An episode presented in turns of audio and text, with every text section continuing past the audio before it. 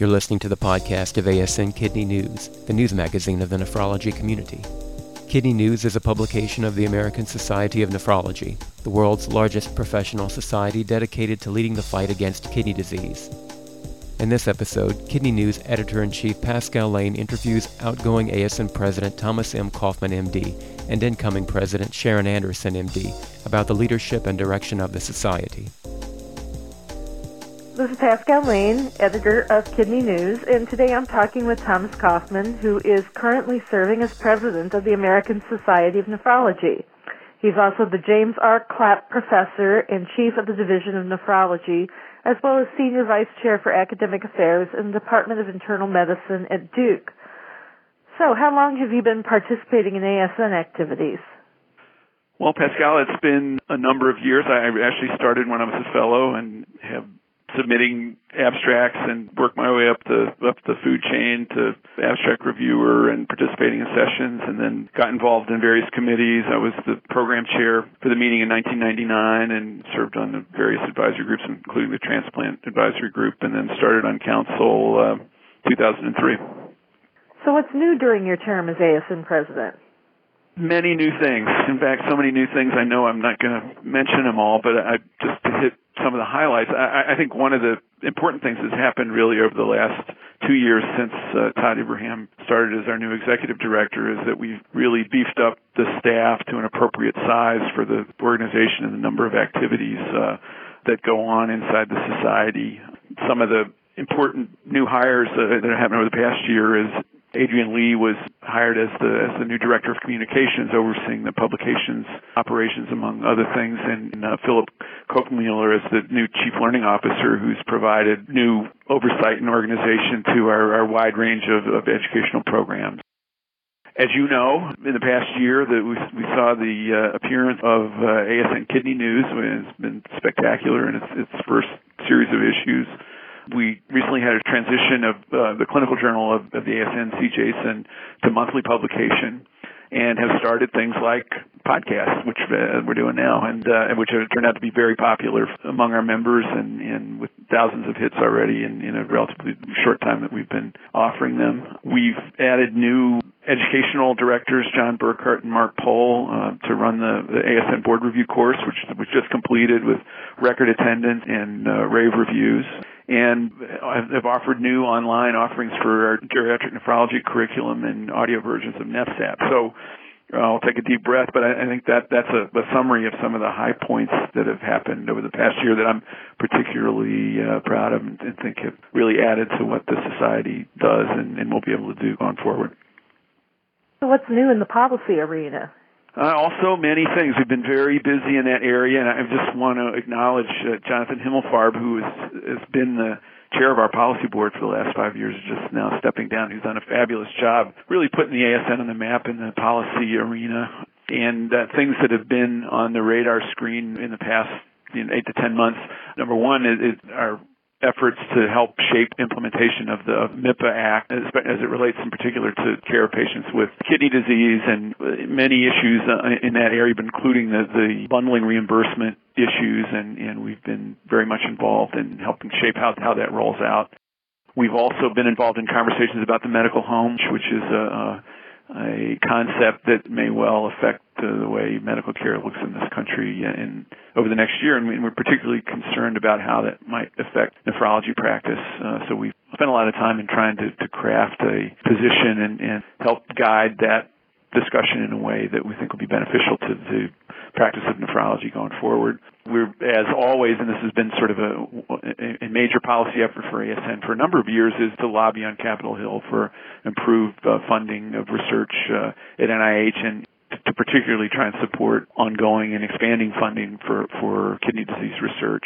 Another area that, that we've worked on that is very timely and important is we developed a corporate relations task force to, to help develop a set of principles around the issue of conflict of interest and, and which has been in the press a lot lately to help the society sail through the choppy waters of conflict of interest in a way that we can continue to provide outstanding portfolio of educational programs uh, while maintaining transparent and productive relationships with, with our corporate sponsors and supporters. And there will be very soon a, a white paper coming out and JASN describing some of those deliberations and, and the ASN position and conflict of interest.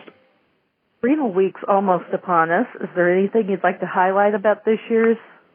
Do we have an hour?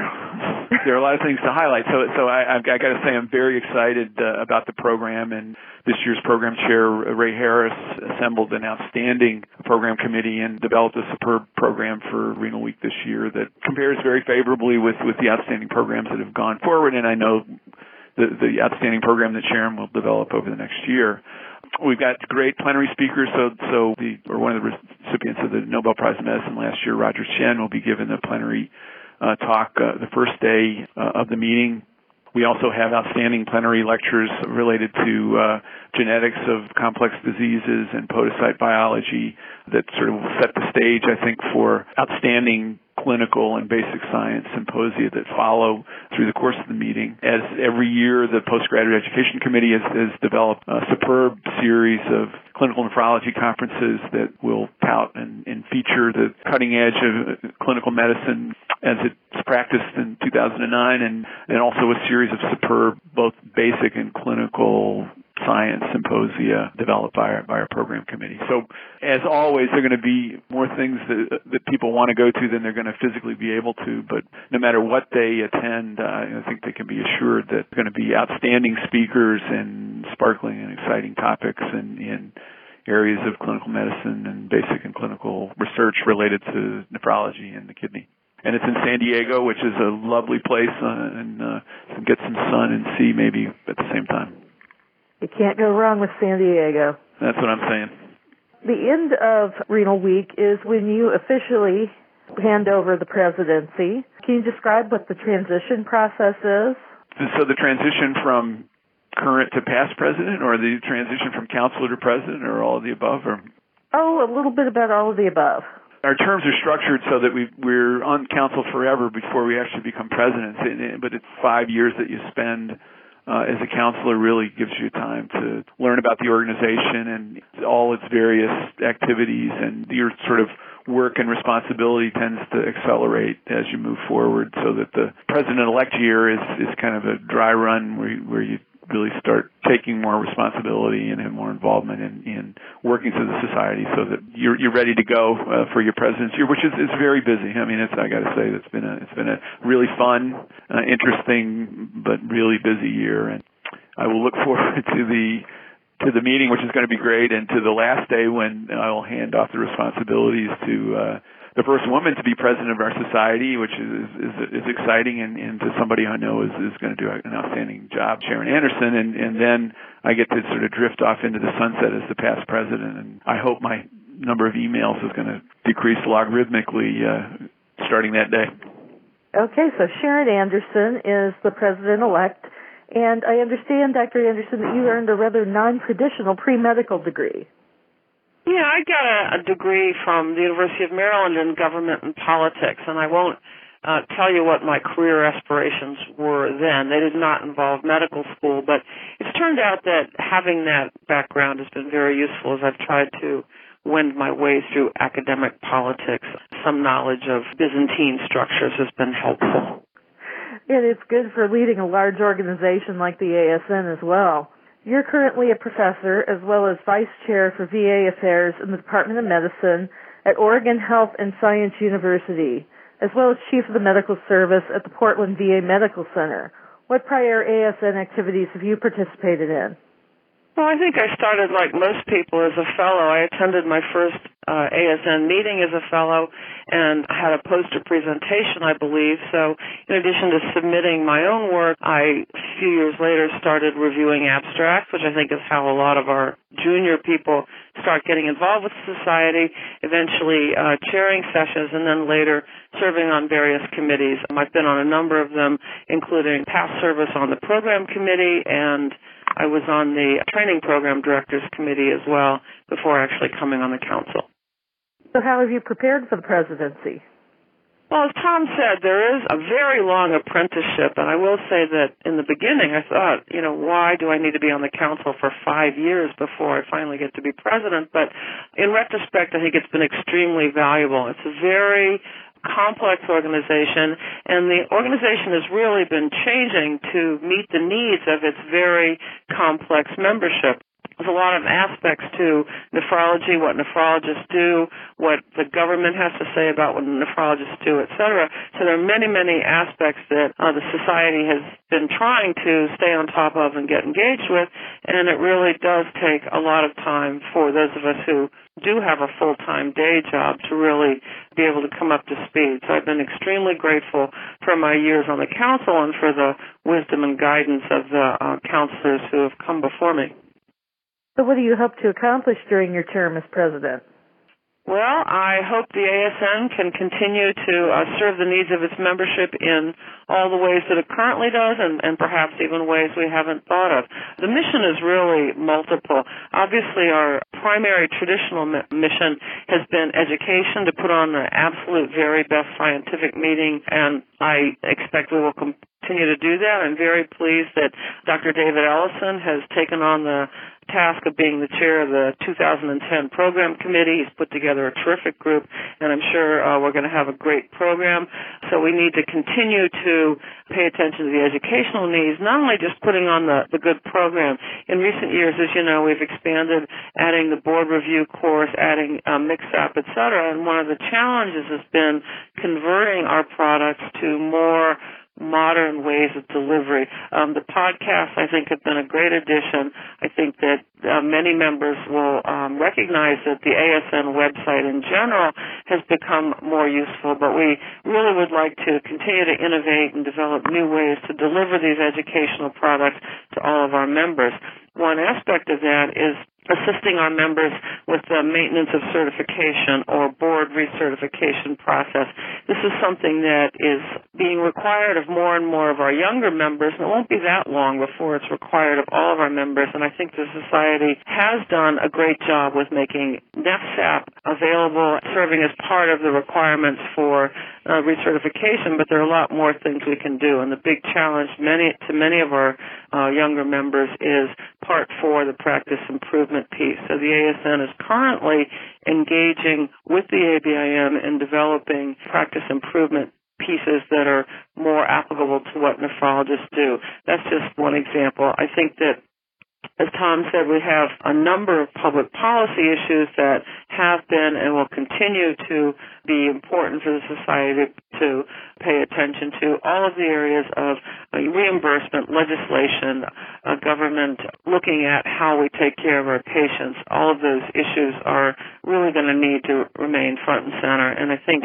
attention to quality and safety is an area that the ASN has perhaps potential to take more of a lead in. So there's plenty of stuff to do on many different fronts. We certainly do like to hear from our membership, and if there are other areas that the uh, membership feels the ASN should be paying more attention to or spending more time on, we'd certainly like to hear this. So, Dr. Coffman, do you have any advice for the incoming president? Well, I, I think Sharon's ready to go. I think an important part of this is is just planning your time because it's it's it, there's this deluge that starts about January or so. But but I think she's she's well prepared, and and I'm certainly here to help give her any advice uh, if she needs it during the next year. That's very much appreciated. I feel like the deluge has already started, so thanks. just wait, just wait. So what advice do you have for members who wish to become engaged uh, with ASN? Uh, Dr. Coffman, why don't you go first? Just speak up and get involved. We talk a lot about and we recognize that a major strength of, of this organization is the broad and diverse and interesting membership that we have. And there are lots of potential opportunities to get involved in advisory groups and in educational activities and speak up and let us know, you know, what's on your mind and what we're doing right and what we're doing wrong and things that you'd like to do. I think as we expand our ability to do electronic communications, the ability to provide input will be expanded. And so, yeah, so just speak up and let us hear from you. Anything to add, Dr. Anderson?